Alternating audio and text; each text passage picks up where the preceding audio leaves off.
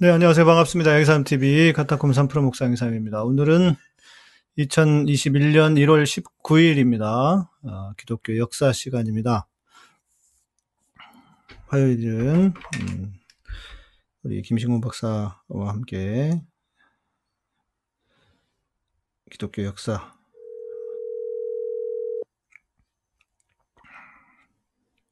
여보세요? 네, 여보세요? 예, 목사님. 네.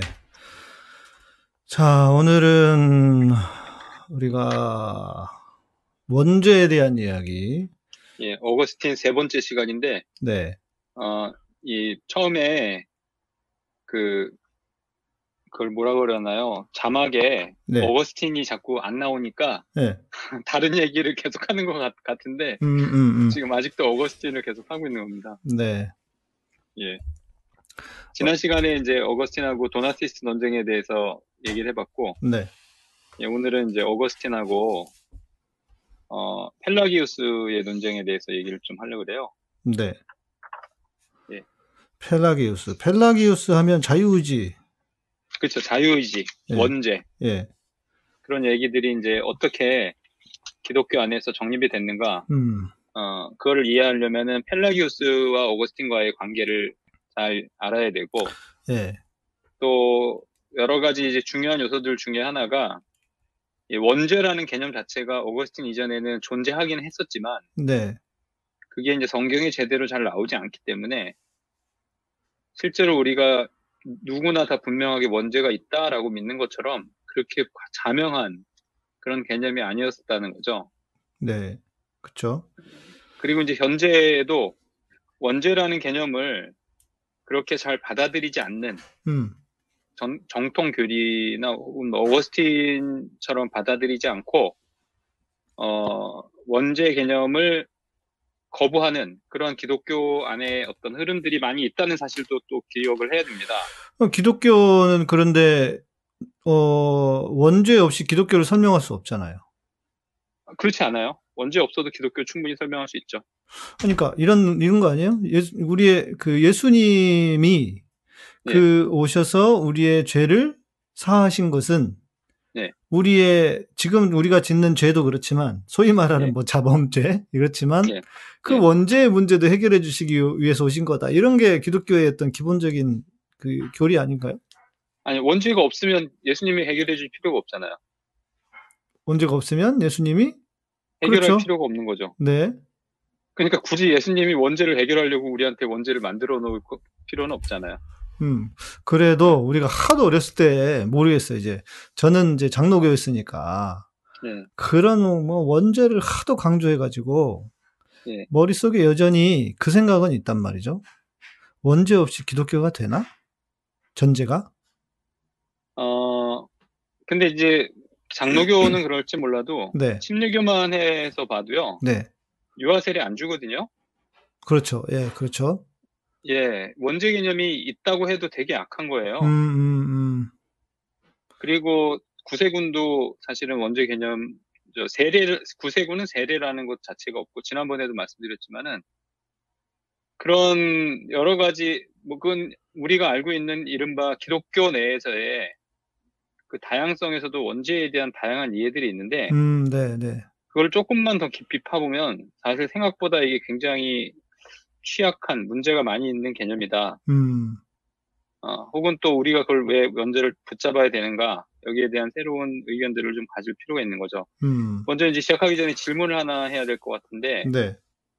어, 목사님 생각하시기에 하나님은 도대체 무슨 근거로 음. 사람들을 천국에 보내실까요? 아니면 지옥에 보내실까요? 뭘 근거로? 뭐 성경... 이건 굉장히 굉장히 오래된 질문이에요. 아주 옛날부터 있었던. 그러니까 질문이고. 일반적으로는 성경에 있다고 하니까 예, 예. 그러는 건데 예. 어, 이제 좀 공부를 해보고 들여다보면 예. 성경에는 그 특히 구약 같은 경우는 천국과 지옥의 개념도 별로 없고 예. 어, 신약에도 뭐 그 뭐랄까 나사로의 비유 외에는 지옥에 대한 표현도 별로 없고 없잖아요. 아니 뭐 지옥에 대한 천국과 지옥에 대한 어떤 개념이 없다고 치더라도, 네. 어 그냥 우리가 믿는 믿는 바, 음. 어 천국에 보내는 근거, 지옥에 보내는 근거, 성경상 그냥 있다 없다 그걸 뭐 둘째 치고, 네. 만약에 사람이 가야 된다면 음. 굳이 어떻게 뭘 근거로 사람을 보내는가요? 뭘 근거로 구원을 받고, 뭘 근거로 구원을 못 받고, 그냥 정통 교리에서 보는 근거라는 게 있을 것 같은데요. 정통 교리에서는 예수 그리스도를 믿음으로 아니에요? 어, 예수를 믿는다는 게 뭐죠? 예수가, 그러니까 일종의 이게, 어, 우리가 어느 웹사이트에 들어가려면, 네. 그, 아이디랑 파스워드를 넣어야 되잖아요. 그쵸? 예수라는 게 파스워드가 되는 건가 보죠? 예수 딱 넣으면, 음, 음. 로그인이 되고. 어, 교회는 그렇게 가르치지. 예수를 안 넣으면? 그쵸. 로그인이 안 돼. 나로 말미암자건 아버지께로 올 자가 없느니라 이랬잖아. 예. 예. 그러니까, 그러니까 이제 예수, 음. 예수라는 파스워드를 어떤 사람이 알아요? 네. 근데 그의 삶이 정말, 정말 삶이 죄악으로 가득 차 있어요. 음, 이명박. 모든 남들을 착취하고 네. 죽이고, 양심 없이 음. 이제 생명을 막 앗아가고, 그런데 예수라는 파스워드는 알아요. 네. 그럼 그 사람이 천국에 갈 수 있을까요? 그러니까 이제 그게 그게 기존의 기독교가 가지고 있던 일종의 전통 교리잖아요. 예. 예수를 믿으면 목사님 어, 어떻게 생각하세요? 그냥 개인적으로는? 개인적으로는 예. 저는 그, 일단 그 믿음이 진짜 믿음일까를 깊이 들여다봐야 된다고 생각하고 예. 진짜 믿는다면 저는 그러기는 어렵다고 봐요. 진짜 믿음이라면 그게 될까? 그러니까 이제 음. 그, 그런 경우에도 믿음? 믿음이 파스워드가 되는 건가요? 중요한 요소가? 그렇죠. 적어도 뭐 개, 개 보수적인 기독교에서는 다 이제 네. 그 그거를 무너뜨리는 순간, 그것들이 그거를 무너뜨리는 순간 이제 이단이 되는 거지. 근데 이단 이단이라고 하기에는 이게 굉장히 오래된 질문이에요. 네. 그냥 믿음을 어떤 머리에서 우리가 알고 있는데, 음. 그건 지식이잖아요, 지식. 아, 예수가 우리의 구세주구나. 근데 그걸 알고는 있는데, 실제 삶은 굉장히 죄로 가득 차 있어요. 음. 네. 그 파스워드를 우리가 믿음, 음. 칠 수는 있는데, 어떤 그 삶이 굉장히 지저분하고, 정말 죄로 가득 차 있어요. 그러면 천국에 가, 갈 수 있을까? 하나님이 그 사람을 천국에 보낼 수 있을까? 저는 어렵다고 봅니다. 그 사람은 지옥에 보내는 거죠. 저는 뭐 어렵다고 봐요. 예. 네. 그런 그거는 불가능한. 그러니까, 그러니까 다시 얘기해 보면 그게 이제 믿으면 그럴 수 없을 뿐더러 그거는 뭐 믿음이라고 할 수도 없고 가짜 믿음일 확률도 높고 설령 만약에 그 지금 이제 지금 질문에 대한 답은 저는 그건 안 된다. 그건 그, 그렇게 지멋대로 사는 인간이 믿는다고 해서 천국 가는 거 아니다. 저는 뭐, 좀 과하게 그러면 사실, 네. 믿는다는 고백, 어떤 말보다는, 네. 그 사람이 살아온 삶이 기준이 되지 않을까요? 그러니까, 어, 이제 그렇게 내가 하는, 생각하는 이유는, 네. 저는 이런 생각이 들어요. 예를 들어서 바울 시대에, 바울이 믿음을 강조했던 것도 그 시대의 행위가 너무 지나치게 예, 율법적인 행위가 강조되었기 때문에 그런 건데 지금 우리 시대는 오히려 반대잖아요. 믿, 믿기만 하면 구원을 받는다고 하니까 저는 그 시대에 뭐 그러니까, 결, 그러니까 이제 시대를 반영할 수밖에 없다고 생각하는 거죠. 너무 믿음이 어, 그 입 주둥이 중심의 믿음이다 이게 진짜 다 고백만 하면 간대 간대 이제 그런 차원에서 어, 고백 입의 고백만으로만이 아니라 삶의 열매가 반드시 있어야. 된다고 강조하고 싶은 거죠, 저는 어찌 보면. 그 오늘 할 이야기는 음. 이 정확하게 이 부분에 대한 이야기인데, 네. 왜 믿음도 필요하고, 네. 그렇다고 믿음만 갖고 말로만 되는 게 아니라 왜 어떤 행동, 행위 이런 음. 것도 필요하지? 이게 왜 두 개가 다 있어야 되지? 네. 한 개만 있으면 되는 거 아닌가? 음. 이런 거에 대한 어떤 대답이 될 수가 있겠죠. 그럴 수 있겠죠. 근데 이제 예를 들면 행동은 있는데, 예. 믿음을 잘 고백 안 해. 예. 그러면은 천국 갈 수 있을까요? 아, 그것도 이제 어려운 문제인데. 예.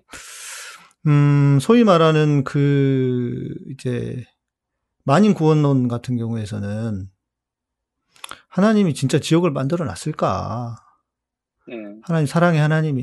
네. 그게 기초잖아요. 그래서 에이, 웬만하면 다 가겠지. 이건데 어, 저는 왜 그렇게 주장을 하는지가 이해는 돼요. 마음은. 그러나 그걸 또 그렇게 다 간다라고 할 수는 또 없을 거잖아요. 그러니까 이제 그 목사님 이야기를 종합해 보면 음.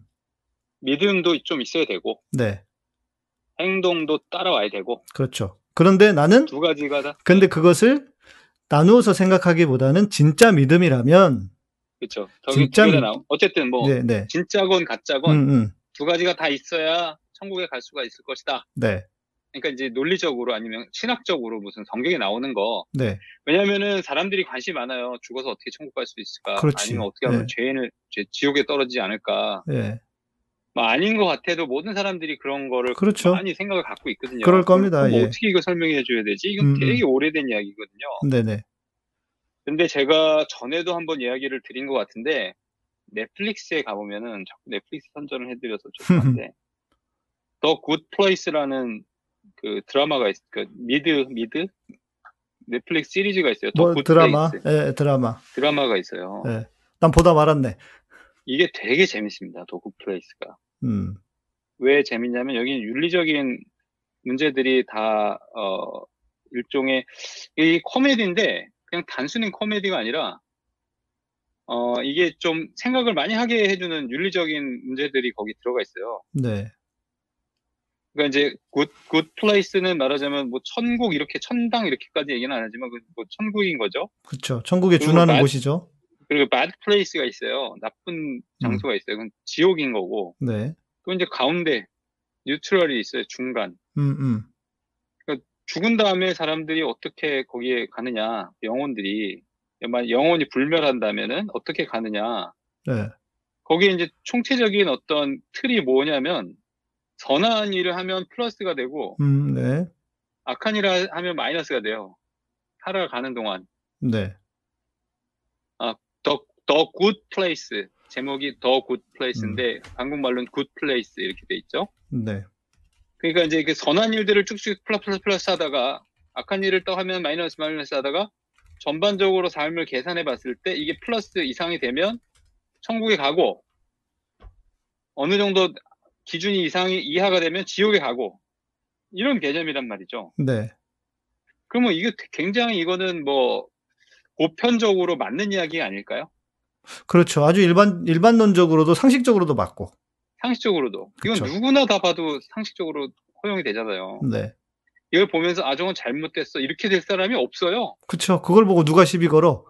네. 네. 근데 이제 그 거기에 보면 그거를 윤리적으로 그러면 그걸 연습하는 거예요. 어떻게 선한 일들을 할 수 있는지. 음, 음, 네. 본성이 그렇게 나중에 바뀌. 근데 이제 여기서 여러 가지 문제들이 있는데 첫 번째 제, 제가 얘기한 건 본성이 그럼 바뀌지 않고 선한 일만 해도 괜찮은가 하는 문제가 있어요. 음, 음, 그럴 수 있죠. 예. 네, 점수만 따고 계속해서 따, 따다 보면 내 본성이랑 상관없이 본질은 상관없이 선행을 어, 막 싸우면 이제 나는 좋은 사람이 되는 거예요. 음. 그 이야기는 뭐냐? 나라는 사람은 나의 본질과 상관없이 내가 한 일로 환원되는 거예요. 그렇죠. 그렇게 평가가 되는 것이고. I am what I am doing이에요. 나, 나는 음, 음. 내, 내가 뭘 하는 사람이냐. 그거로 평가되는 거야. 네. 내가 뭘 생각하느냐, 내가 뭘 의도하느냐 그런 거랑 상관없이 뭘 하느냐에 따라서 평가되는 그런 문제들이 있을 수 있고. 또 하나는 이게 굉장히 불교적인 개념입니다. 도교적이 아니라 불교적인 개념이에요. 음. 왜 그러냐면 그래서 불교나 사실 불교 힌두교적인 개념인데 불교나 힌두교에 대해서 제가 나중에 얘기를 좀 할 수 있으면 좋겠는데 우리가 생각하는 것보다 불교와 힌두교가 굉장히 상식적입니다. 음. 합리적이에요. 음. 굉장히 합리적이에요. 네. The Good Place를 The Good Place를 보면 아 저렇게 계산을 하면 하나님도 천국에 보내도 아 사람들이 아무 말 안 하겠구나. 음, 음, 음. 지옥에 떨어뜨려도 저거는 다 수, 수능을 하겠구나. 그렇게 되는 거예요. 합리적이니까. 합리적이니까. 예. 가장 합리적이에요. 예. 왜냐면 불교에는 카르마라는 개념이 있어요. 음, 네. 업이라는 개념이 있어요. 업. 업보, 업보. 예. 그래서 내가 선한 일을, 선한 업을 만들면 나한테 이게 다시 돌아와요. 선한 일을 하고. 포인트 정립하는 거랑. 그게 적선이죠. 예, 적선. 예. 내가 악한, 악한 일을 하면 그게 나한테 돌아와요. 나, 나쁜 일로 나한테 돌아와요. 네. 이 삶에서 돌아오면 조, 좋을 수도 있고 나쁠 수도 있고, 이 삶에서 안 돌아오면 다음 삶에서 돌아옵니다. 음, 네. 굉장히 합리적인 거예요. 그렇죠. 행간대로 갚는 거니까. 그렇죠. 예. 그러니까 천국 보낼 때도 이 삶에서 우리가 좋은 일들을 많이 하고, 뭐 예수 안에서 혹은 뭐 신앙 안에서, 그러면은 그게 하나님 나중에 다 상으로 그대로 갚아준다. 이게 불교적 개념이에요. 천국 가면 음. 뭐 좋은 짓, 참 그것도 제가 참 천국 갔다 왔다 하는 사람들이 굉장히 그 뭐 얄팍한 그 싸구려 천국들을 막 얘기하는 거에 대해서 너무 이렇게 한심하다 이런 생각을 했었는데. 그렇죠. 자기 자기 그러니까 내가 댓글에도 썼지만 지금 자기 한계, 자기 눈, 자기가 생각하는 천국의 수준만 이야기하는 거잖아요. 아, 그러니까 자기가 무슨 좋은 집 좋아한다고 천국 가면 다 좋은 집이 있을 거라고 생각하거든요. 그러니까. 예. 예. 자기가 뭐 좋은 차 좋아한다고 뭐 천국 가면 좋은 차 타고 다닌대요. 음, 음. 예. 그럼 그, 자기나 좋아하는 거지. 그렇지. 차에 관심 없는 사람은 뭐 이렇게 천국 가도 좋은 차를 타야 된, 되는, 되는 것인지. 네. 좋은 집이라는 게 다 개념마다 다른데 뭐가 좋은 개념인지. 음. 굉장히 싸구려, 천국을 싸구려로 해결, 해결하는. 그리고 완전히 물, 물질화시키고. 물질화시키고. 예. 사실 물질은 가장 낮은, 음. 그리스도학에서 볼 때 가장 밑바닥이고 가장 낮은 어떤 그런 개념인데, 천국이라는 어떤 최상의 영적인 개념을 물질로 뒤바꿔 버린다. 그래서 그걸 설명한다. 그것은 가장 그 대표적인 신성 모독이 음. 하나라고 생각을 해요. 그럴 수 있죠. 신성 네. 모독입니다. 하나님을 맞아요. 물질로 만드는. 네. 구약에는 일종의 그 마니교적인 하나님, 혹은 음. 하나님을 그 말하자면 그 악의 악한 신으로 만들어버리는, 악한 창조를 한 악한 신으로 만들어버리는 아주 신성 모독이죠. 근데 그런 그런 것들을 뭐 뻔뻔하게 자기가 청 천국 갔다 왔다고 막 묘사를 한다는 거. 아, 너무 유치해요. 아, 유치하죠. 그건 네. 아주 천박한 음, 천박한 기독교예요. 천박한 맞아. 기독교. 그런 기독교를 뭐 마치 무슨 하나님이 무슨 보상 상급 나눠주듯이 복권 뽑아서 음. 리워드 준다, 어? 포인트 쌓아가지고, 아니 뭐 그저 뭐 내가 여기서 잘 쌓아가지고 포인트 받아가지고 나중에 천국 가면은 다 나중에 포인트로 받을 거야. 음. 그렇게 하는 거랑 똑같은 거죠. 그게 아주 그쵸. 사기죠, 사기 일종의. 맞아. 네. 네, 근데 그 거, 거기에 어떤 문제가 있냐면요, 불교적 개념에도 문제가 있는 겁니다. 아까도 말했지만, 예. 내가 행한 일이 그냥 다 나야. 음, 음. 그러면 기독교도 마찬가지거든요. 그 사람 인간성은 아주 개판인데, 네, 네. 언급만 많이 하면 그 사람 좋은 사람인 거예요. 그러네, 진짜 그거는. 네, 선행을 하니까. 예. 그 사람의 어떤 삶이 굉장히 죄악으로 가득 차 있지만 그의 돈은 그들, 그를 선하게 만들어주는 거죠. 그렇죠. 네. 그러니까 그 물질 갖고 사람을 선하게 만드는 어떤 모순에 빠지게 만드는 것이 하나 있고, 또 하나는 이 어떤 게 선한 거고 어떤 게 악한 건지 그렇게 분명하지 않다는 거예요. 음, 맞아요. 거기에 문제가 있습니다. 인생사 쉽지 않아요. 예, 예. 이 불교가 가지고 있는 굉장히 큰 약점이기도 한데, A라고 하는 일이 B라고 하는 일하고 연결이 되느냐, A 따로 B 따로 일어날 수 있기 때문에 두 개가 인과율이 성립하느냐, 그거는 나중에 좀 제가 시간 되면 자세하게 설명할 텐데, 인과율도 비판이 될 뿐만 아니라 인과율이라는 건 없다, 흄이 그렇게 비판을 해요. 음. A가 일어나고 B가 따라서 일어난다고 두 사이에서 관계가 일어나는 게 아니라는 거예요. 네. 또 하나는 뭐냐, 어떤 일이, A라고 하는 일을 내가 선한 일이라고 했어요. 누구한테 선한 일이냐? 음, 음, 음. 그쵸. B라고 하는 사람한테 선한 일을 했어요. 예를 들면, 복권을 뽑았어요. 음. 내가 복권, 로또 당첨이 됐어요. 선한 일인가요? 아, 그렇죠. 누구에게는. 나한테 선한 일이죠. 음. 나는 복권 뽑았으니까 좋은 일이죠. 그러나, 네. 복권에 뽑히지 못한 수천, 수만의 사람들한테는 악한 일이 되는 거예요. 음, 그렇죠. 그러면 나한테 선한 일인가? 내가 나한테 좋은 일이니까 나한테만 좋은 건가?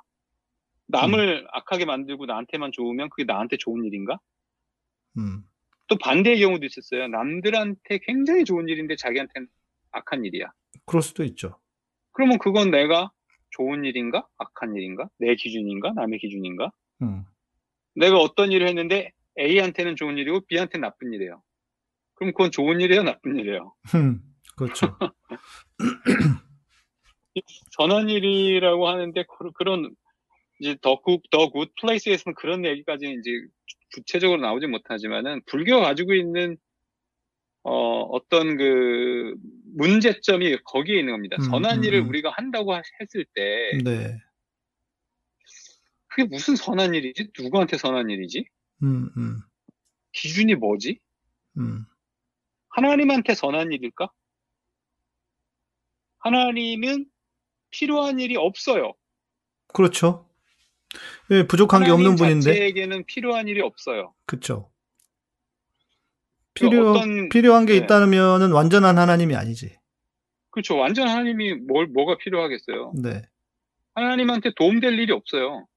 음. 무슨 얘기냐면, 뭐, 우리가 이제 조그만 아기를 키운단 말이죠. 우리가 뭐, 어른들이 집안에서 요리를 할 때, 아기들이 와가지고 도와준다고 하는 거예요. 음, 음. 엄마 뭐 요리할 때 도와줄게. 그쵸, 아빠 네. 요리할 때 아장아장 와가지고 밀가루. 걔가 불, 불 가까이 없는 게 도와주는 건데. 그렇지. 걔가 요리를 도와준다. 음. 아 이건 안 도와주는 게 낫거든요. 그렇죠. 안 도와주는 게 도와주는 일인데. 음. 하나님이 과연 우리의 도움을 필요로 할까? 음. 정말? 네. 필요로 한다고 할지라도 그게 하나님한테 조, 좋은 일일까? 무슨 기준일까? 우리가 하는 어떤 행동들이나 이런 게 정말로 이게 누구한테 좋은 일인지. 음. 그 또 제가 어떤 사람, 뭐 굉장히 신앙이 좋다고 막 자신하는 사람의 이야기를 들었는데 하나님이 인간한테 뭐 할 수 있는 일이 별로 없다는 거예요. 아니 음. 하나님이 전능함을 믿는 사람이 음. 인간이 어떤 방식으로만 하나님을 꼭 만나야 돼? 그렇죠. 예를 들면 뭐 성경 읽고 기도하고 막 금식 기도하고 막 그렇게 해야 된다는 거야. 그러면 그거는 하나님이 전 우주 만물의 다 창조자라는 것을 되게 그 반대하는 이야기지. 그렇죠. 그렇게 좁은 틀을 통해서 인간을 인간이 그것을 하지 않으면 그런 걸 하지 않으면 하나님 조차를 만날 수 없어? 그게 음. 선행이 선한 일이라고 하는 것이 그럼 누구한테 선한 일이야? 그러니까 이거는 하나님에게도 선한 일이지 아닐지 알 수가 없는 일이 우리가 하나 선행이라는 게 굉장히 모호하고 음, 음, 네. 이것이 가지고 있는 의미를 참 알기가 쉽지 않다 이런 거예요. 그렇죠. 또 하나 이런 게 있습니다.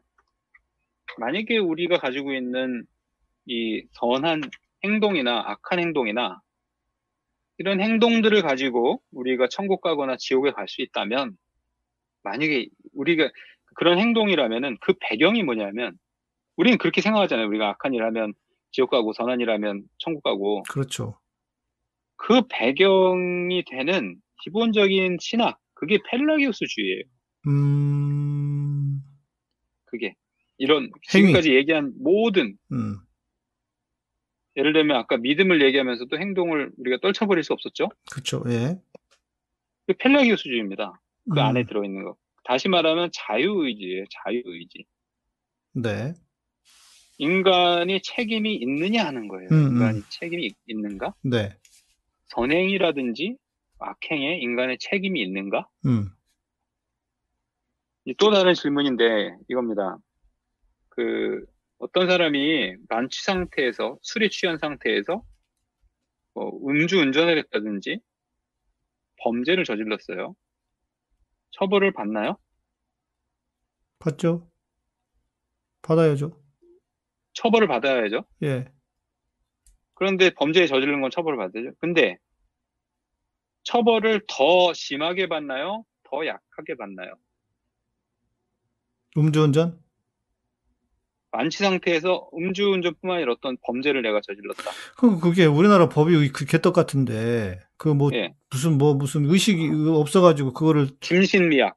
예, 뭐 그래가지고 감형해주고 그러 그러던데. 아, 그 법이 개떡 같은 게 아니에요. 그럼. 아니 법이 그냥 괜히 괜히 쓸데없이 그런 일을 만드는 게 아닙니다. 법, 법 문제가. 예. 예를 들면 이런 거예요. 어떤 사람이 많이 공유병자... 많이 처먹었으면 더 많이 벌을 받아야지.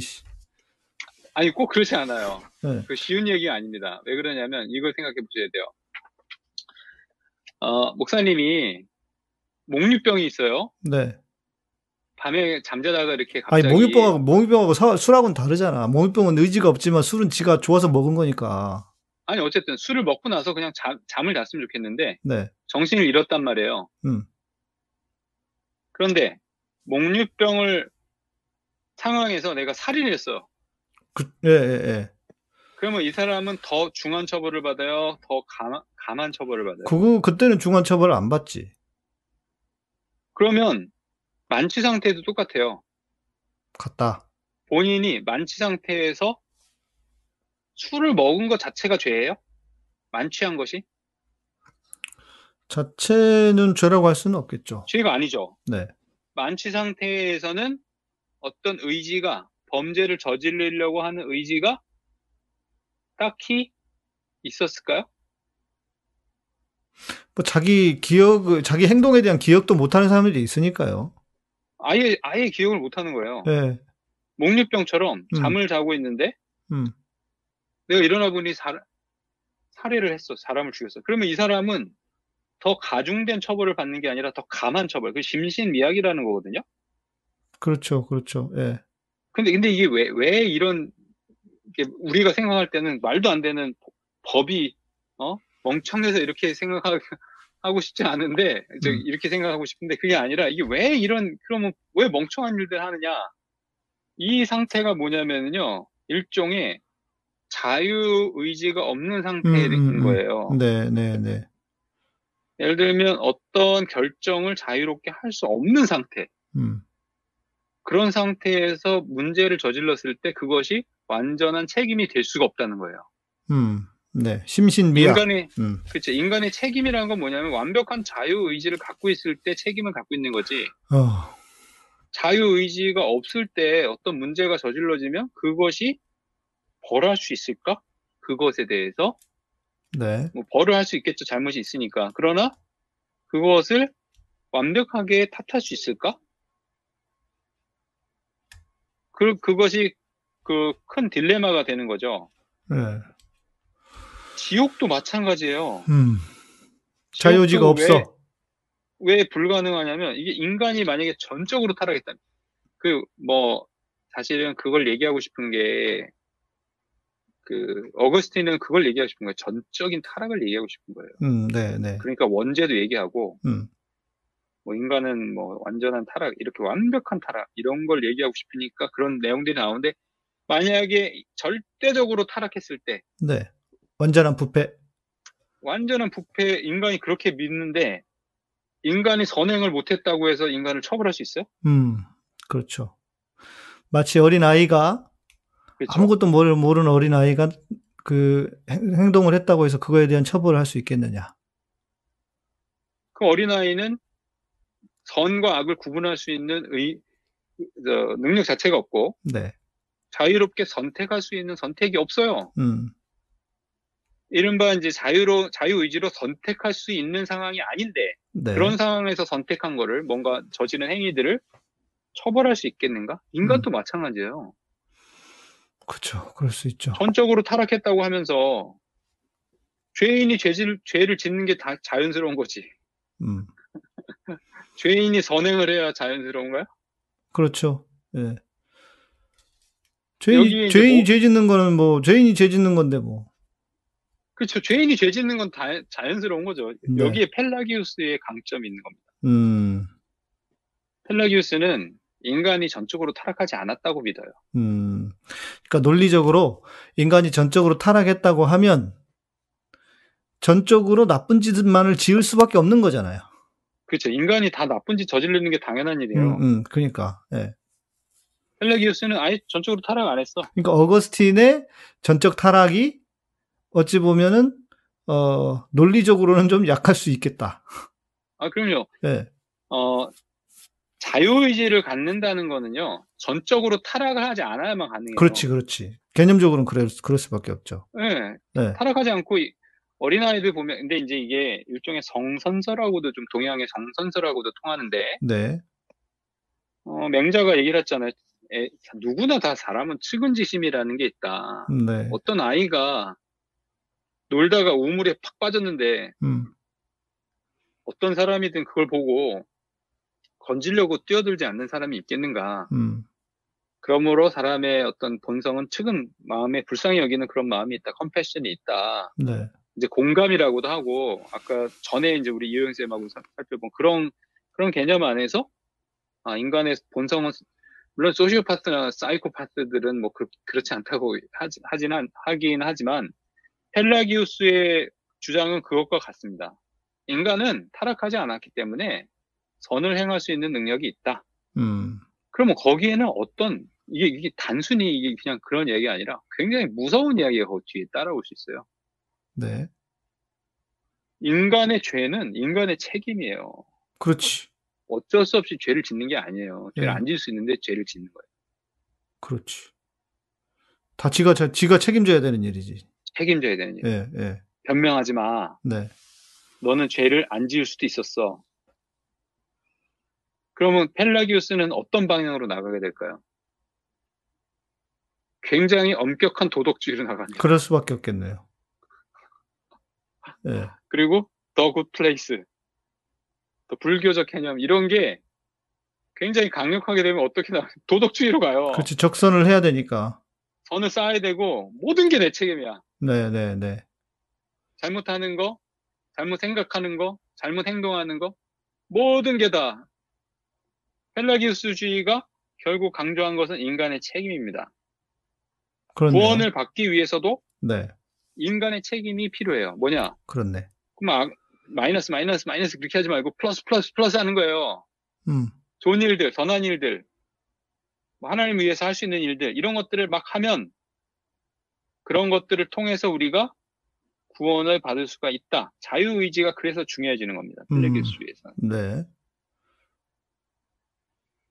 그 자, 이게 오히려 아까도 말씀드렸지만은 이게 오히려 어떤 논리적이고 이성적이고 우리가 상식적으로 받아들이기는 굉장히 쉬워요. 그러네.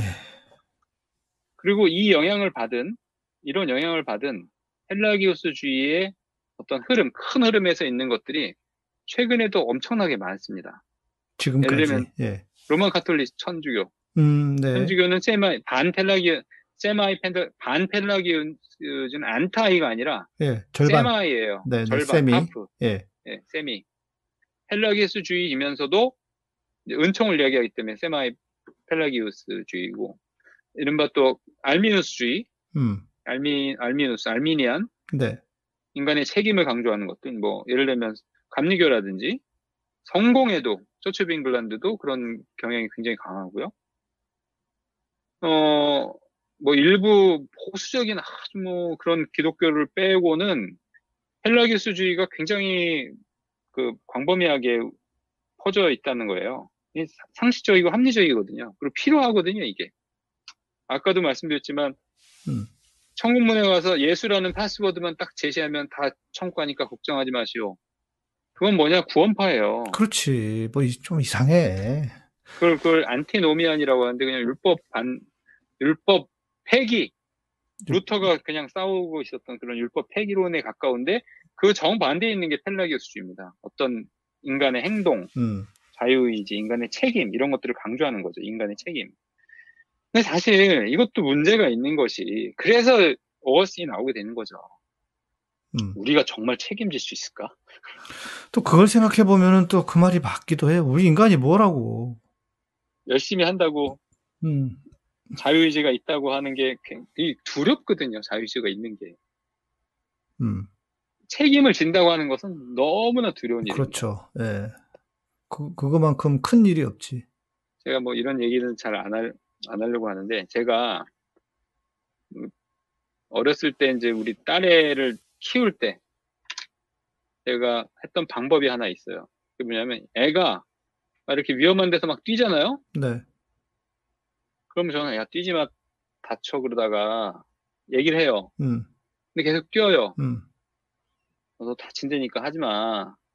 그래도 계속 뛰잖아요 애들이. 네. 위험한 데서. 음. 근데 경고를 합니다 마지막으로. 음. 그래 그러려면 뛰어. 뛰되 거기서 떨어져서 넘어져서 다치는 건 네 책임이야. 음. 아빠는 여기까지 경고하고 하려면 해. 그러다가 또 뛰잖아요. 네. 쿵 넘어지잖아요. 음. 못 울어. 자기적이니까. 충분히 경고했으니까. 네. 피가 나도 울지 못해요. 자기 책임이니까, 내 책임이니까. 독한 애가 그래도, 애들 우는데, 그래도. 아니, 뭐, 울, 울게끔 됐는데도 결국 자기가 책임을 지는 거니까. 근데 음. 그 책임을 어떤 부모들은 부모들이 져버려요. 그렇죠. 대신 억지로 빨리 져버리죠. 못하게. 예. 그러면 그 책임을 누가 지느냐? 음. 부모가 지는 거예요. 애들은 책임이 없어져요. 음, 음. 그다음부터는 어떻게 되냐? 막 뛰는 거예요. 그렇지. 뭐, 마, 마음대로 그냥 해버리는 거예요, 그 안에서. 책임은 엄마, 아빠가 다 져주니까. 그렇죠. 예. 그러니까 이게 굉장히 나쁜 양육 방법인데. 맞아요. 애들이 책임을 갖게 해주는 게 되게 중요한 겁니다. 책임을 지게 만들어주는 거. 음. 근데 애들뿐만 아니라 일상생활 하면서도 그런 거거든요. 기독교인들 마찬가지고, 뭐, 직장생활이나 사회생활에서도 자칫 잘못하면 위에 있는 사람들이 전부 다 자기가 책임을 다 가져가 버려요. 음. 책임을 지게끔 해줘야 되는데, 권한을 주면서 책임을 나눠줘야 되는데, 네. 그렇지 않는 상황이 된다는 거죠. 이 책임을 진다는 사실이 굉장히 두려운 거예요. 누구나 다 두렵습니다. 그렇죠. 예, 예. 그래서 될 수 있으면 사람들은 이 책임을 지지 않으려고 해요. 이것이 너무나 두려운 일이기 때문에. 음, 맞습니다. 그러니까 펠라기우스주의를 받아들이기에는 인간은 너무 약해요. 그렇네요. 인간은 내, 네. 내 음. 구원의 문제를 책임지기까지의 어떤 그 부담감, 어깨에 짊어진 건 너무나 힘들어요. 인간에게는 힘듭니다. 네. 근데 아까도 말씀드렸지만, 그렇다고 그게 다 타락을 해, 전적으로 타락해버렸다. 심신미약인데, 일종의 우리 인간이. 음. 그럼 거기서 당연히 죄 짓지. 그럼 모든 인간 다, 다 지옥 보내야지. 그쵸. 그러니까, 전적으로 타락한 경우에는 이것도 불가능한 거예요. 지옥을 갈 수가 없어요. 천국은, 저, 에, 지옥을 보낼 수가 없어요. 그렇지. 그것도 맞아. 여기에서 나타난 게 뭐냐면, 여기에서 어거스틴이 어떤 이야기를 하냐면, 자유의지를 포로된 자유의지라고 보는 거예요. 포로된 자유의지. 포로된 자유의지다. 자유의지가 있었다, 원래. 음, 음. 자유의지가 원래 있었는데, 이게 만약에 계속해서 회복되지 않으면, 마니교의 얘기하고 있는 숙명론이 돼버려요. 그럴 수 있죠. 숙명론, 운명론 자체가 네. 돼버리는 네. 운명론. 네. 그래서 이 타락한 자유의지, 포로된 자유의지가 회복된다고 믿는 거예요. 음... 은혜로. 그것을 음... 은혜라고 보는 겁니다. 네. 자유의지가 회복된다. 음. 그래서 죄를 지을 수도 있고 짓지 않을 수도 있다. 네. 그러니까 운명론이 되는 걸 피하는 거예요. 회복됐다고 말하면서. 그 음, 거기에서 네. 은총이, 은혜가 그래서 중요하게 되는 겁니다. 음, 은혜가 음, 거기에서. 네. 그러니까 내 자유의지가 있고 그게 살아 있다고 하면 은혜가 필요 없어요. 그렇죠. 자유의지대로 네, 가면 되니까. 그렇겠죠. 예. 근데 일단 그걸 다 전적으로 타락했다고 죽여버린 다음에. 예. 그거를 하나님의 은혜로 살렸다라고 얘기할 때 거기서 은혜가 필요한 겁니다. 음. 그러니까... 그래서 믿음이 필요한 거예요. 네, 네, 네. 거기에서 이른바 아까 파스워드를 예수를 믿는다라고 하는 믿음 고백뿐만이 아니라 어떤 선행도 필요하다고 한다면 고백이 필요한, 은혜를 인정하기 위한, 고백이라는 건 그거거든요. 은총을 인정하기 위한 거. 음. 거기에서 자유의지가 회복되는 그 키, 그것을 은혜라고 보았던 거죠. 네. 그렇지. 이러니까 좀 말이 되네. 근데 이제 괜히... 펠라기우스는 그, 그렇게 봐도 그래도 로봇이에요. 왜? 하나님의 입장에서 네. 타락, 타락된 거를 하나님이 알아서 회복시켜줬단 말이에요. 네. 인간이 어딨어? 음, 음, 음. 회복시켜주는 그러니까, 주체도 하나님이니까. 주체도 하나님이니까. 네. 그리고 근거가 없어요. 음. 예를 들면 A라는 사람, B라는 사람, C라는 사람이 있는데 하나님이 A는 회복시켜주고 B는 해, 회복을 안 시켜줬어요. 근거는 음, 네. 없어요. 음. 하나님 마음이야 그냥. 그렇지. 그러니까 펠라기우스가 볼 때는 그것도 로봇이야. 그조차도. 그것조차도 로봇이에요. 하나님이 그냥 마음대로 자유의지를 회복시켜주니까. 네. 그렇지, 그럴 수 있겠네요. 그렇게 보기, 보일 수 있지. 펠라기우스가 네. 볼 때는 그냥 음. 그냥 다 로봇인 거예요. 하나님의 은총을 너무나 강조하면 음. 다 로봇이 돼버린다. 근데 이게 펠라기우스하고 어거스틴의 어떤 갈등뿐만 아니라 지금도 마, 마찬가지. 지금도 하나님의 은총, 은혜, 막 은혜 강조하는 사람들 있죠. 맞아요. 예. 그거는 인간의 책임을 요만큼도 얘기하지 않아요. 그래. 그러니까 그 자기 책임을 회피하고 싶은 사람들이 그렇게 하나님의 은혜 얘기를 많이 해. 다 하나님이 하셨다 그러고. 음. 하나님이 하셨다고. 네. 그러면 하나님이 모든 것을 다 했다면은 인간이 하고 있는 악행도. 그렇죠. 그럼 뭐 하나님이 그걸 왜 못 고쳐요? 내가 어렸을 때 고민했던 게 그거라니까요. 아니 우리 교회 목사님이 인간은 자유의지가 없다는 거야. 그러면 자유의지가 없으면 어, 내가 죄를 짓는 것도 하나님이, 하나님이 죄를 짓게 하는 거니까 하나님 알고, 책임이잖아요. 그게 마니교적 숙명론이에요. 음, 음. 숙명론, 운명론. 네. 마니교가 되는 거예요. 네. 하나님이 짓게 하는 거잖아요. 자유의지가 하나도 없는데. 그러니까요. 그 자유의지를 회복시켜주는 것도 하나님 마음인데. 음. 그럼 다 여기에서 일종의 모순이 또 하나 생기는데 하나님의 전능함과 하나님의 사랑함이 부딪히는 거예요. 음. 하나님이 사랑을 한다면 모든 사람들을 구원할 것이고 그렇죠. 하나님이 전능하다면 모든 사람을 구원할 능력이 있는 거예요. 그렇죠. 근데 모든 사람을 구원하지 않는다. 지옥이 존재한다. 그러면 음. 하나님이 모든 사람을 사랑하지 않거나 그렇죠. 전능하지 않거나 모든 사람을 구원할 능력이 없거나 둘 예. 중에 하나가 돼버리는 거예요. 네, 네. 여기에서 굉장히 중요한 역할을 하고 있는 게 자유의지입니다. 자유의지. 음. 인간이 자유의지가 없다는 사실은 이미 로봇이 되어버린다는 거예요. 그렇죠. 그래서 이 전적인 타락을 지지하기 위해서 어거스틴이 끌어들인 개념이 원죄라는 개념이에요. 원죄. 음. 원죄가 뭐냐? 예. 그냥 모든 사람들이 다 죄인이라는 거예요. 누구나 다 죄인이에요. 누구나 다 음, 죄인. 음. 근데 어떻게 죄인이냐? 아담이 타락을 했기 때문에 누구나 다 아담의 자손이기 때문에 마치 유전적 질병인 것처럼 유전으로 죄가 내려온다고 믿는 거예요. 그렇죠. 유전적 죄. 예, 유전적 죄. 음. 일종의 이제 육체적인 생, 어, 육체적인 어떤 계보를 통해서 죄가 계속해서 내려온다고 보는 거예요. 음. 어거스틴 자체. 그러니까 모든 사람들은 다 아담으로부터 온 죄를 가지고 있다.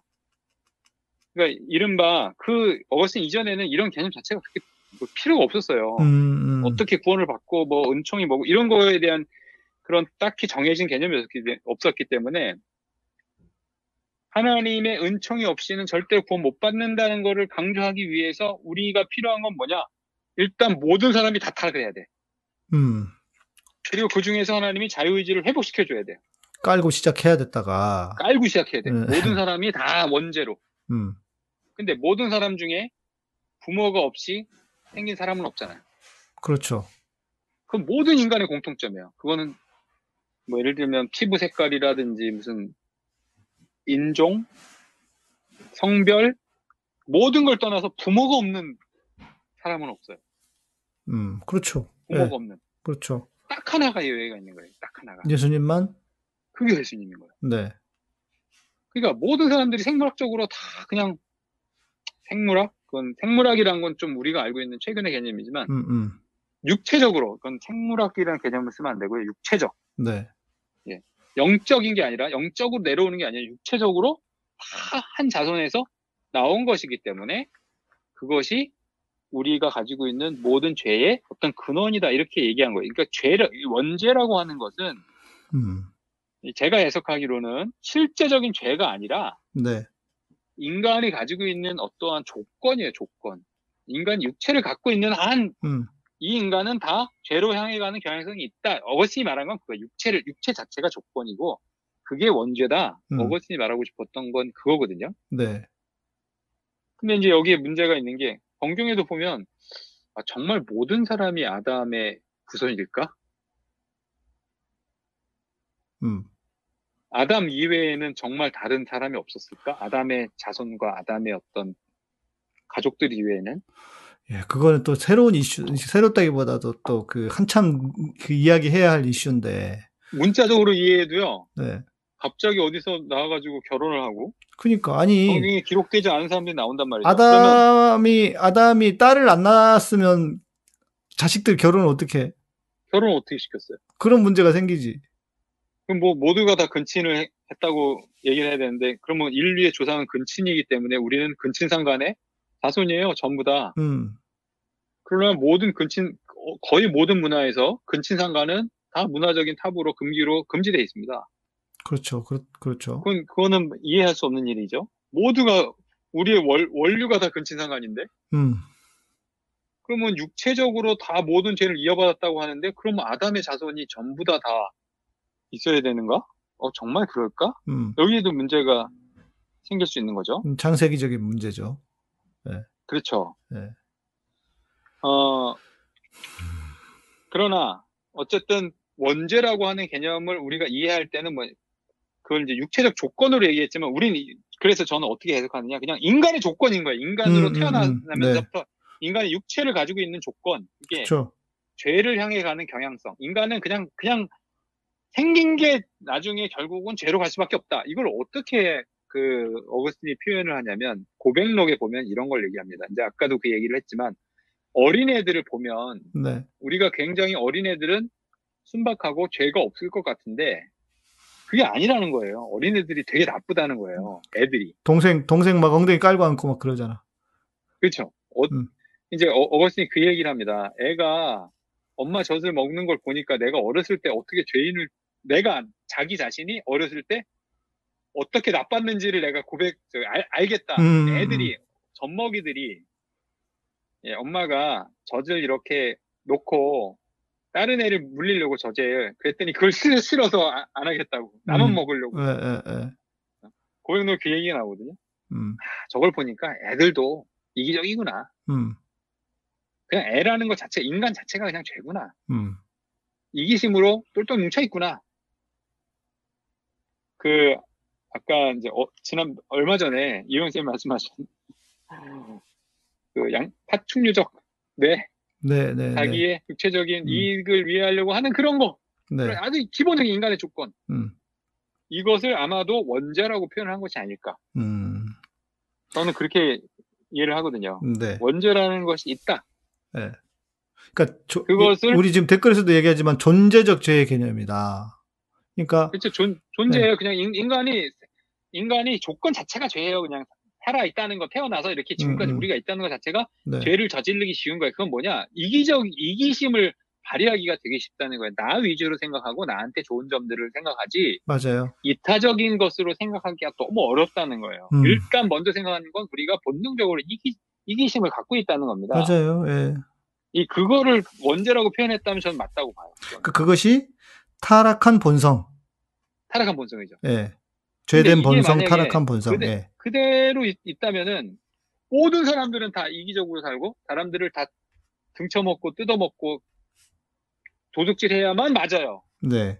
근데 그렇지 않다는 거예요. 그게 아니면 어떻게 우리가 이것이 회복되느냐? 그것을 은혜, 은총이라고 본 거예요. 음. 하나님의 은혜, 은총. 음, 네. 그러면서 자유의지가 회복이 되는데 죄를 짓지 않을 수 있는 가능성, 무슨 얘기냐면 음, 음. 이타성이 살아나게 된다는 거예요. 이타적인 선택을 할 수 있는 가능성이 열리게 된다는 거예요. 네. 그쵸. 이타적인 네. 가능성. 그리고 이제 크게는 세 가지의 은총을 얘기를 하는데 첫 번째는 선행 은총이에요. 프리비니언 그레이스라고 하는데 이제 회심 이전에 작동 작용할 수 있는 은혜, 회심까지 이르게 만들어주는 음, 은혜가 있고, 네.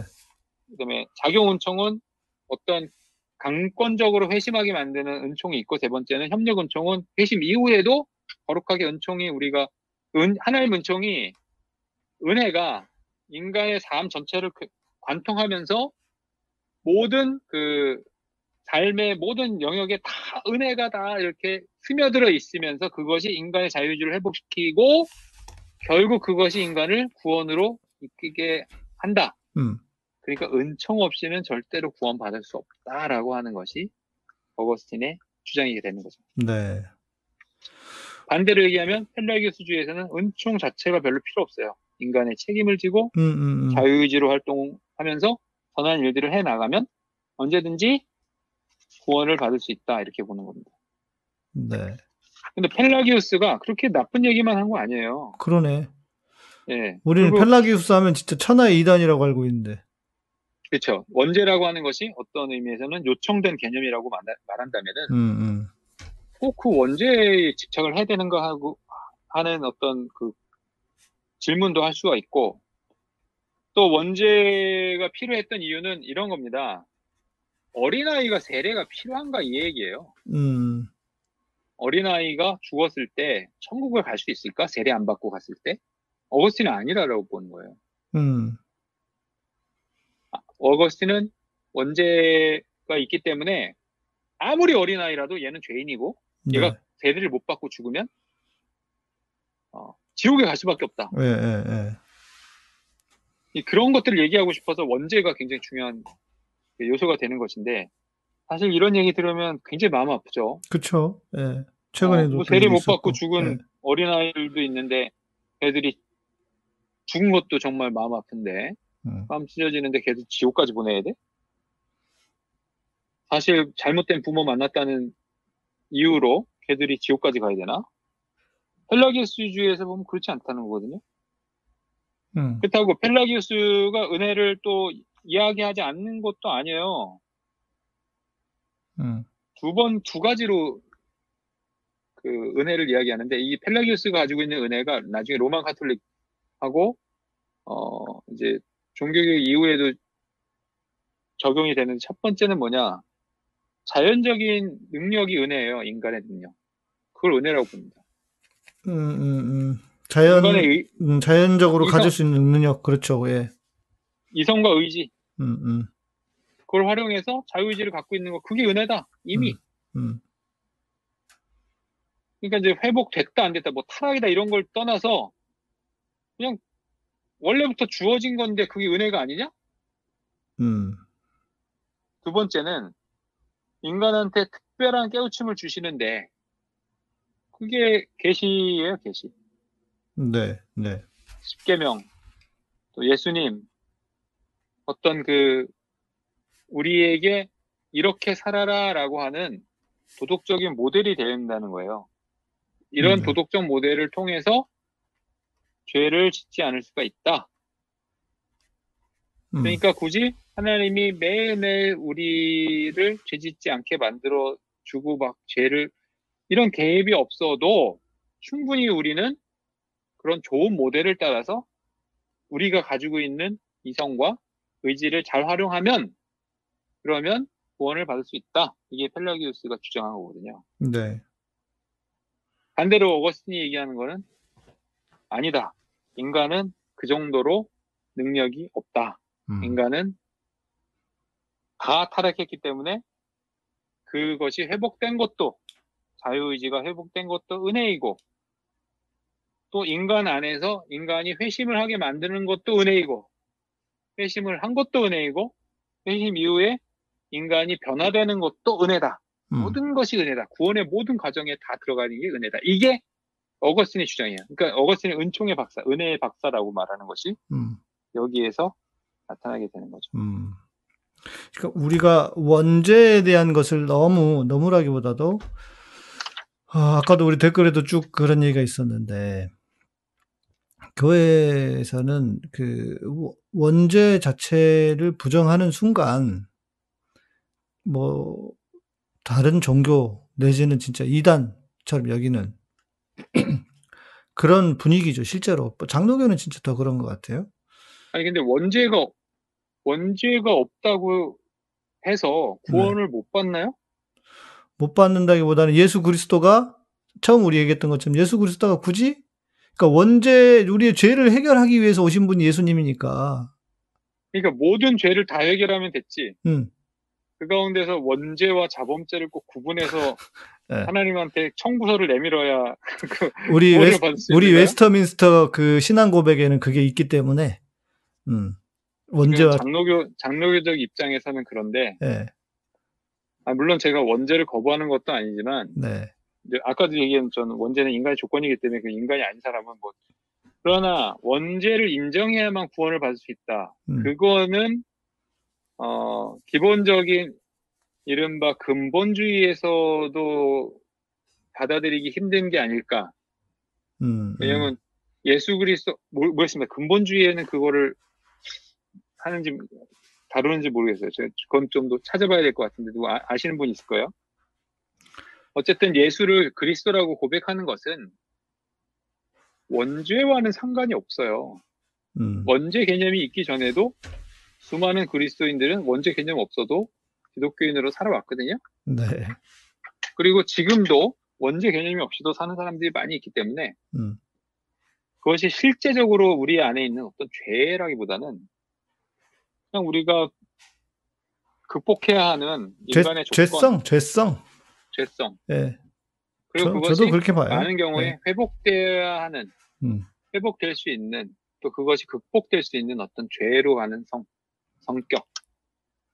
그런 것들이 아닐까 이렇게 보는데, 어, 이제 윤리적인 차원에서도 이게 어떻게 생각할 수 있는 건, 음, 만약에 원죄를, 그러니까 어, 매일, 매일같이 나는 그리스도인이라고 얘기를 하면서도 죄성을 극복하지 못하는 것, 이기심을 계속해서 극복하지 못하는 것, 네. 그런 사람들을 천국까지 가게 해줄 수가 있겠는가? 음. 죄로 향해 가는 경향성 속에서 계속해서 죄를 저지를 수밖에 없는 사람들을 천국에 네. 가는, 받아들여지는 어떤 존재로 마, 만들 수 있겠는가? 음. 만약에 그, 그렇다면은, 아까 맨 처음에 얘기했던 그, 아, 어떤 분이 계속 이 댓글을 올리시는데, 원죄를 해결한다면 그리스도가 필요 없다. 인간의, 그러니까 원죄 자체가 존재하느냐에 대한 의문이 있다는 거예요. 원죄를 해결한다는 문제가 아니라, 음, 음. 예, 원죄 자체가 존재하느냐? 성경이 안 나와요. 원죄의 개념 자체가 그렇게 음. 분명하지 않습니다. 그건 나중에 만들어진 교리인데. 그렇죠. 예. 교리를 통해서 경우에는, 구조를 찾은 거지. 그렇죠. 그, 그걸 어거스틴이 좀 굉장히 잘 정리했다고 하는데, 음. 이것을 믿지 않는다고 해서 그 사람을 정죄하는 근거가 없어요. 음. 성경에도 없고, 교리상으로는 있을 수 있어요. 웨스민스터 신앙 고백에도 뭐 있겠지. 네, 네, 네. 어떤 뭐 자기들이 모임에서 그런 걸, 원죄 안 믿으면 우리 받아들이지 않겠다. 그러나 하나님이 아니고서는 네가 원죄를 안 믿어? 원 아웃. 이렇게 말할 수 있는 사람이 없다는 거예요. 음. 자, 그 다음에 어, 맨 처음에 근거로 그 제가 물어본 질문을 다시 들어가면 이거거든요. 그럼 하나님은 도대체 무슨 근거로 사람들을 천국에 보내시고 음. 지옥에 보내실까? 네. 어거스틴의 대답에 의하면요, 어떤 그 구원의 근거는 하나님의 약속이에요. 하나님의 약속. 그러니까 구원의 근거가 하나님의 하나님. 음, 음. 하나님 마음이에요. 네. 이게 그냥 약속했음 이거예요. 네. 음.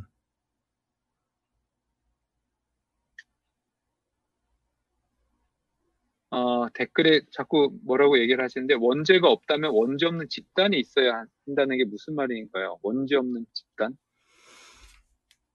그러니까 원죄를 어, 지금 네. 우리 외구박멸님이신데 원죄를 인정해야 된다 이런 차원인데, 우리가 인지, 원죄를, 원죄를 인정 안 한다는 것도 아니었는데 네, 인정 안 하는 게 아닌데 네. 네, 원죄라는 개념이 없다고 해서 그게 그리 기독교가 아니다라고 말할 수 없다는 거죠. 음, 네. 성경에 나오지 않기 때문에 그래요. 원기, 원죄는. 음. 음. 어쨌든 자 다시 한번 들어가면 이게 어거스틴 이런 얘기를 하는데요. 어, 성경에 보면 이런 얘기가 나오잖아요. 주인이 품삯을 주는 거예요. 아침에 온 사람, 점심 때 온 사람, 저녁 때 온 사람. 네. 이런 사람들한테 품삯을 주는데. 네. 어, 똑같이, 똑같이 줘요. 똑같이 예. 줘요. 예. 왜 그랬느냐? 그냥 품삯을 약속했고, 음. 내 마음이에요. 네. 하나님 마음이에요. 이제 구원의 근거가 그런 거라는 거예요. 음. 하나님의 절대적인 은총, 절대적인 권능 안에 모든 구원의 근거가 있기 때문에 그것은 하나님의 예정 가운데 있을 수밖에 없다는 거예요. 구원의 근거가. 음, 네. 인간에게 달려있지 않다는 거예요. 그것은 원죄가 사실 있거나 없거나 상관이 없어요. 네. 아니 그리고 우리가 구원하고, 지금 우리가 지금 원죄가 없다고 주장하는 것도 아니고, 네, 네 없, 없다고 주장하는 게 아니라 음. 그렇게 중요한 개념이 아니다. 타락 전적인 타락을 얘기하기 위한 개념인 것이지. 그러니까 이제 이게 이게 네. 그만큼 우리가 이제 그 교리적으로 원죄에 너무 많이 꽂혀 있어요. 교회는 그 한국 교회는 장로교가 많잖아요. 예, 그러다 보니까 원죄 교리가 너무 강력해. 음. 그리고 어, 원죄 교리를 부인한 부인, 그러니까 부인하는 조금이라도 부인하는 뉘앙스가 되면 마치 복음에서 벗어난 것처럼. 네. 근데 원죄 교리가 왜 그렇게 중요한가요? 어, 그러니까 이제 아까 말씀드린 것처럼 그런 건데 지금 계속 댓글에서도 그런 얘기 하잖아요. 이제 그런 그런 식으로 우리가 배워왔기 때문에 그런 거죠. 네. 음. 근데 이제 원죄가 중요한 거는 사람들이 모두가 다 전적 타락을 했다는 걸 얘기하고 싶은 거거든요. 네, 그렇죠. 근데 전적 타락만 하고 하나님의 약속을 통해서 모든 사람들을 구원할 수 있다면 거기에서 모순이 생긴다니까요. 어떤 음, 모순이 음, 생기냐. 음. 하나님은 모든 사람을 다 구원할 수 있는데 그렇지 않다는 거. 음. 전적 타락 이면에 뭔가 그 다음에 뭐가 있어야 되냐면 자유의지 회복이 그래서 따라와야 된다는 거예요. 네. 회복이 있어야 어떤 사람은 구원을 받을 수 있고 어떤 사람은 구원을 못 받는다라고 하는 그런 개념이 가능하다는 거예요. 네. 그러니까 전적으로 이렇게 말해야 돼요. 전적으로 타락한 모든 사람들 중에서 하나님이 골라가지고 구원을 시킨단 말이죠. 음. 그럼 하나님은 다 사랑하는 게 아니에요. 그렇죠. 네. 네. 그게 아니라 은총을 가지고 사람들에게 자유의지를 회복시켜주는 거예요. 음. 그런데 그 과정 속에서는 구원의 과정 속에서는 원죄라는 개념 자체가 딱히 들어갈 자리가 없어요. 어차피 죄를 사해주는 것은 하나님이기 때문에 그래요. 예수를 통해서 모든 죄를 그 사해주는데 그것은 지은 죄든 원죄든 상관이 없이 다 사해주니까 그게 들어가든 안 가든 상관이 없어요. 장로교제 입장에서는 자꾸 그걸 강조할 수 있는데 다른 교단에서는 그렇게 중요하게 생각하지 않을 수 있고 특히 이제 유아 세례를 강조하지 않는 음. 교단에서는 이렇게 말하면 안 됩니다. 그러니까 원죄 때문에 예수가 우리에게 필요한 거다. 교회에서 이렇게 이렇게 수도 없이 들었다는 아니, 그렇지 것이고. 않아요. 예. 그렇지 않아요. 원죄 원죄가 뭐가 그렇게 중요합니까? 예수는 그런데, 우리의 예. 구원 우리의 구원을 위해서 필요한 것이지. 예. 네. 그런데. 원죄 개념이 중요하게 여겨지는 건 원죄 개념이 있어야만 교회에 나와서 끊임없이 회개할 수 있으니까 그런 건 아닐까요? 인간이 전적으로 타락했다는 걸 얘기하고 싶은 거예요. 음. 모든 모든 사람이 예외 없이 전적으로 타락했다. 우리 진리, 그렇게 우리, 말하고자 음. 하는 것이 원죄의 개념이지. 네. 그 개념을 이해하면 원죄라는 게 빠져도 상관이 없다니까요. 음. 인간의 조건이라고 해석을 할 수 있기 때문에. 네. 우리 진... 자, 아까도 얘기했지만 다시 한번 돌아가면 하나님의 약속으로 하나님의 마음대로 구원하는 거예요. 네. 그러니까 어, 모든 근거는 결국 인간이 뭐를 했든 안 했든 상관이 없어요. 그쵸, 맞아요. 네. 그 선행 자체가 무력화되는 거예요. 음. 어거스틴의 개념은 선행 자체가 결국에는 무력화돼요. 선행을 하는 것도 필요하고 할 수도 있지만 사실은 그게 조건이 아닌 거예요. 네. 근거와 조건은 은혜예요, 은혜, 은총. 네, 맞습니다. 이것이 나중에 이것이 나중에 종교교역의 새로운 원리가 돼서 루터가 이걸 회복하게 되는 계기가 되는 거죠. 자, 우리 그 늦게 들어오신 분들이 이제 계속 질문을 주시는 것 같은데 앞부분부터 쭉 들어보시면 이해가 되실 거예요. 그리고 저희가 그 맥락에서 여러분들의 질문과 다른 이야기를 하고 있는 게 아닙니다. 그러니까 들어보시면 예, 될 거고 어 그 저희가 뭐 지금 우리 김바 김신훈 박사가 원죄가 없다고 말하는 것도 아니에요. 여러분들이 지금 늦게 오셔가지고 이제 얘기 불쑥 들으니까 그러시는 것 같은데, 네. 앞부분도 쭉 들어보시면 네, 왜 이렇게 이야기하는지 그리고 원죄가 무엇인지를 더 구체적으로 들어보실 수 있을 겁니다. 오해, 오해는 하지 마시고. 저도 이제 거기에 동의해요. 정말 원죄는 타락한 본성이다. 저도 그렇게 원죄를 그렇게 정의하고 있는데. 네, 그리고 원죄는 네. 존재가 아니에요. 어떤 씻어낼 수 있는 존재가 아니에요. 원죄는 그렇게 없앨 수 있는 그런 그렇죠. 게 아니라. 예, 예. 예. 예. 마치 무슨 우리의 뭐, 어떤 경향성, 네. 성향, 그렇죠. 경향성, 예. 성향, 잘못된 어떤 예, 예. 그런 것들이 돼야 되고. 제가 그 댓글을 보면서 계속 이해가 잘 안 되는 게 원죄 없어도 괜찮은 무리가 있어야 된다는 게 무슨 말인지 잘 모르겠어요. 원죄 없어도 괜찮은 무리? 모든 인간은 다 조, 조건이 다 똑같다니까 원죄가 없어도 되는 인간이라는 조건은 따로 없죠. 음, 그러니까 이 말은 자 어... 십자가 부여율이 일부 대상자라고 하는 말은 그건 뭐냐? 그거는 극단적인 예정론에선 그렇게 됩니다. 뭐냐? 어떤 사람들은 하나님이 구원을 하기로 예정을 하고 네. 어떤 사람들은 구원을 하지 않기로 예정을 했다. 그럼 음. 십자가의 부여율은 구원을 하기로 한 사람들에게만 효용이 있기 때문에 선택적으로 조, 작용이 된다. 이거는 어, 개념이 그렇게 되는 거죠. 원죄 개념의 생성은 어거스틴이라고 말할 수 있습니다.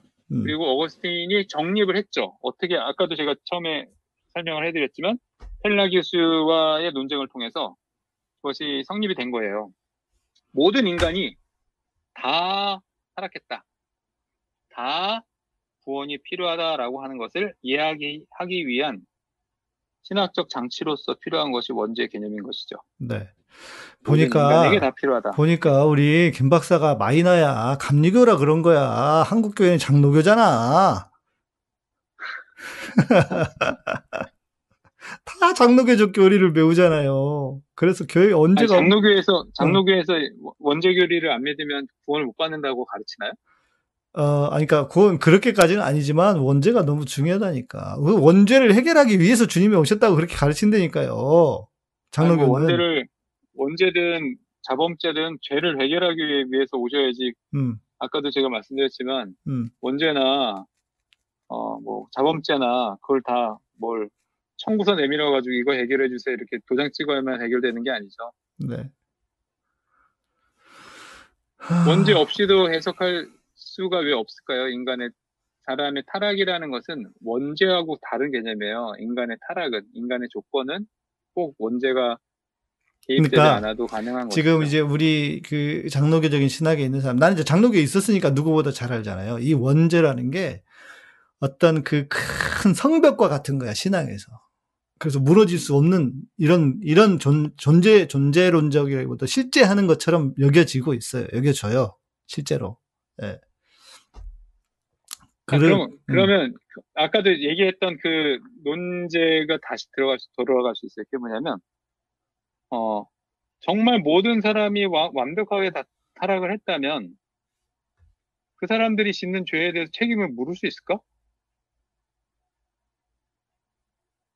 그쵸. 예수를, 예수를 음. 믿기 전에 그럼 음. 모든 죄를 져도 아무런 책임을 다 믿을 수, 그러니까 예수를 안 믿는 거.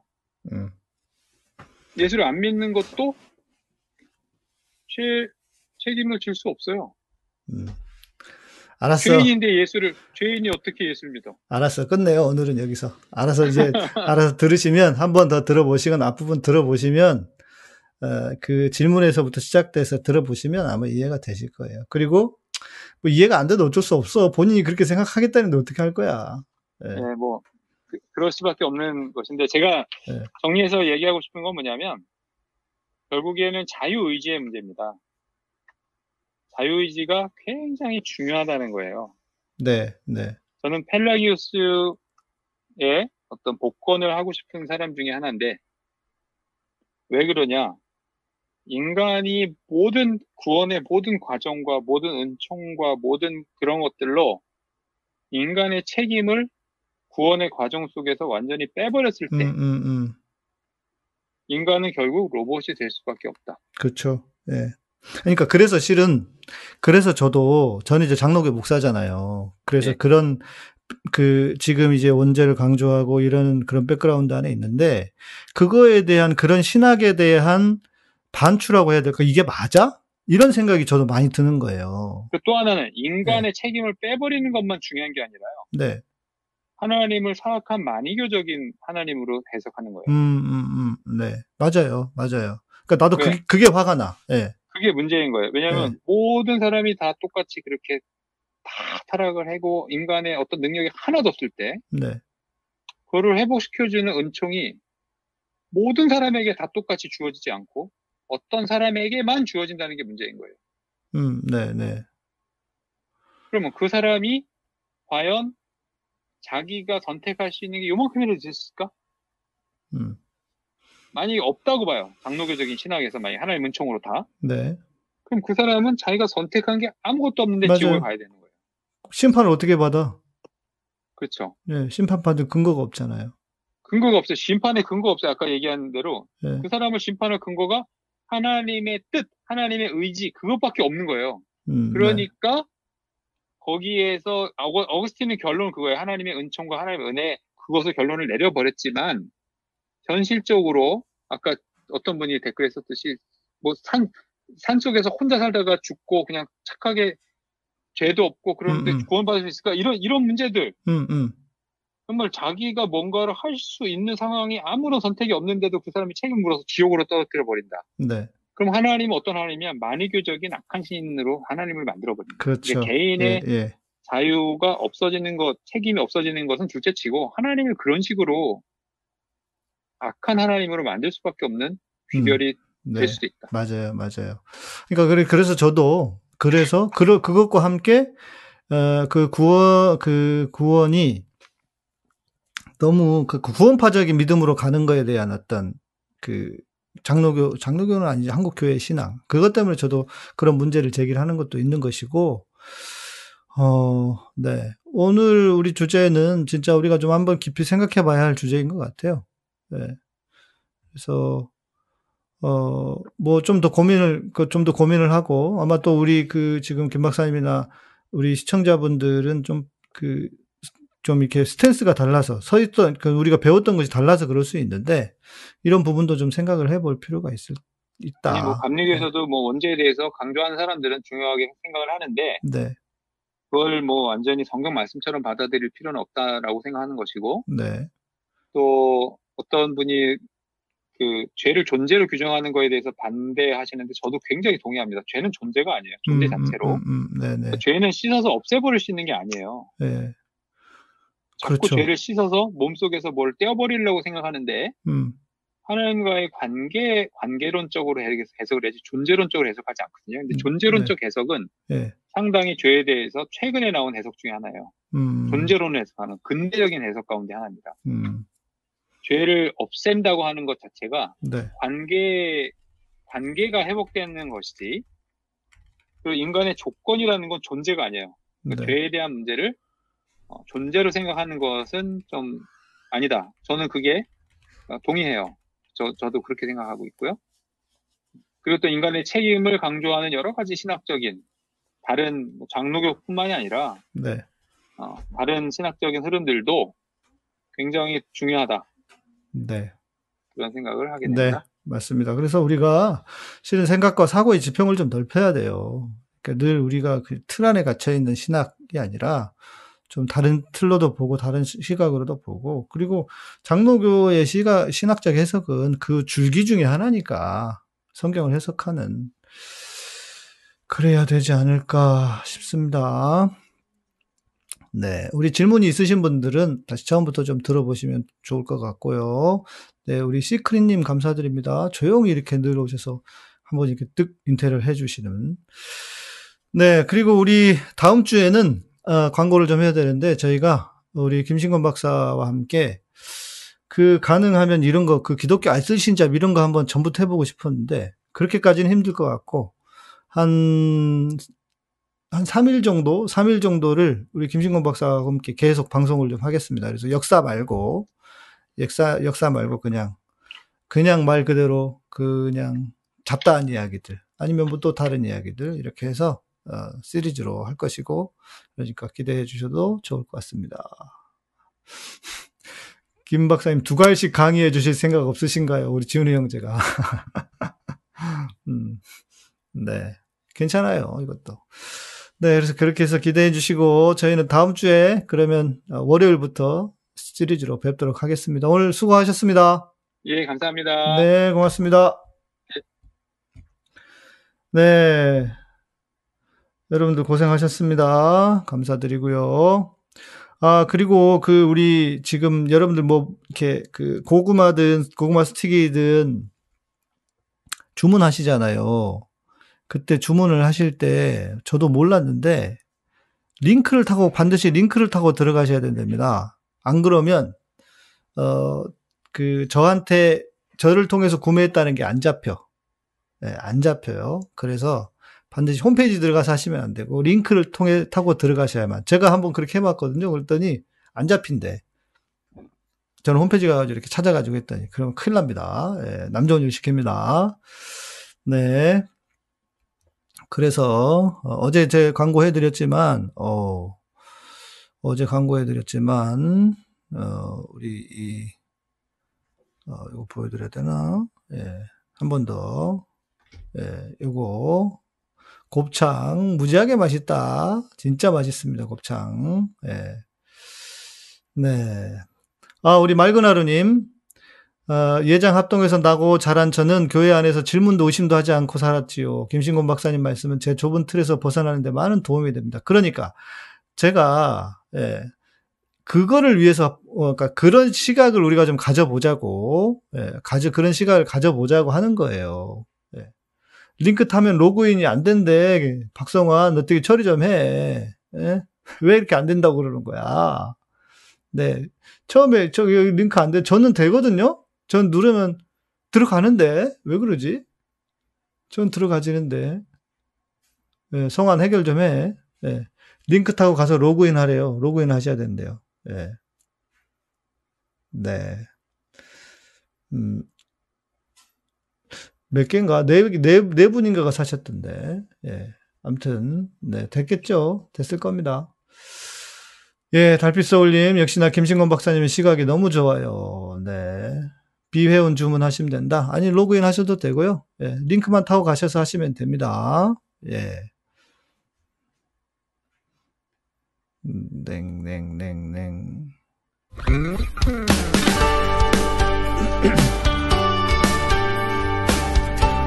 우리 삶에 낙심되고 실망스러운 일이 많습니다. 그러나 주님은 내가 구하는 것보다 더 큰 것을 주시는 분이십니다. 아, 그리고 저희가 다음 주에 다음 주에요. 어, 주일부터 목요일 오후까지 예, 제주도에 있을 거예요. 어, 그래서 제주도 좀 여행도 하고 좀 쉬면서 뭐 사람 없는 곳 다닐 테니까 너무 크게 염려는 안 하셔도 되고 혹시 제주도에 계신 분들은 연락 주셔서 연락 주시면 뭐 뵐 수 있는 시간도 있을 겁니다. 저희가 어, 숙소를 후원해 주시는 우리 한 분이 계셔가지고 어, 숙소를 그, 숙소 후원, 네, 숙소 협찬. 네, 그래서 숙소비 없이 그래서 그냥 우리가 워크숍처럼 한번 가자 해가지고 어, 갈 겁니다. 그러니까 네, 뭐 제주도에 계신 분들은 연락 주셔도 됩니다. 네. 예, 링크 타고 가서 로그인 하시랍니다. 예. 비회원도 되신대요. 아, 배고프다.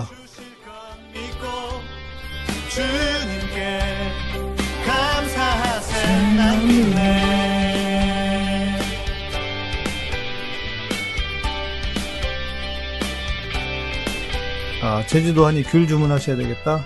예. 숙소 홍보는, 어, 그분 댁입니다, 댁. 그래서 숙소, 그, 영업하시는 분이 아니라서, 예.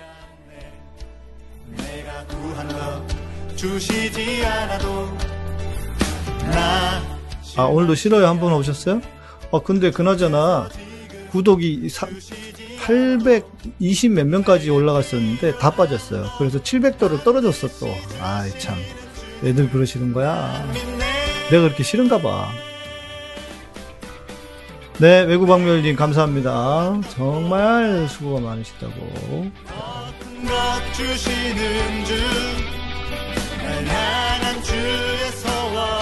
내일은 기독교 예배 시간입니다. 네. 뭘 할까 아직 못 정했는데 천국에 대한 얘기를 다시 할까, 회개, 그러니까 그 죄 사함에 대한 얘기를 할까, 네, 그러고 있는데, 네. 새로 오신 분들이 좀 있어서 요즘에 죄 사함에 대한 이야기를 좀 해야 되지 않을까 싶은 생각은 듭니다.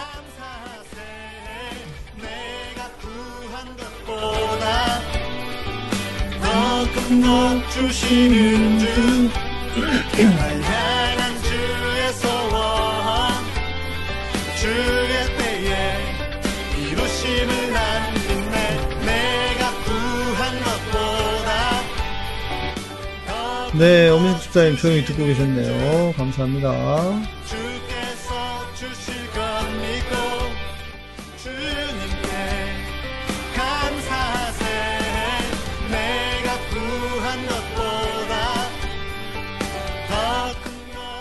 네, 뭐 카톡으로 연락이 할 수 있겠지만 뭐 일이 있어야 연락하시지. 네, 일, 일 없는데 그냥 괜히 이야기할 수는 없잖아요. 네. 내가 구한 것보다 더 큰 것 주시는 주, 주께서 주실 것 믿고 주님께. 네, 여러분 오늘도 감사합니다. 네, 이제 마무리 하시죠. 어, 네, 카타콤은 여러분의 멤버십으로, 슈퍼챗으로, 또 후원으로 운영됩니다. 오늘도 슈퍼챗 해주신 시크릿님 감사드리고요. 네, 저희는 내일 밤, 네, 밤 뵙도록 하겠습니다. 내일 밤 열 시에 뵐게요. 네, 구독, 좋아요, 알람 설정해 주시고요. 감사합니다.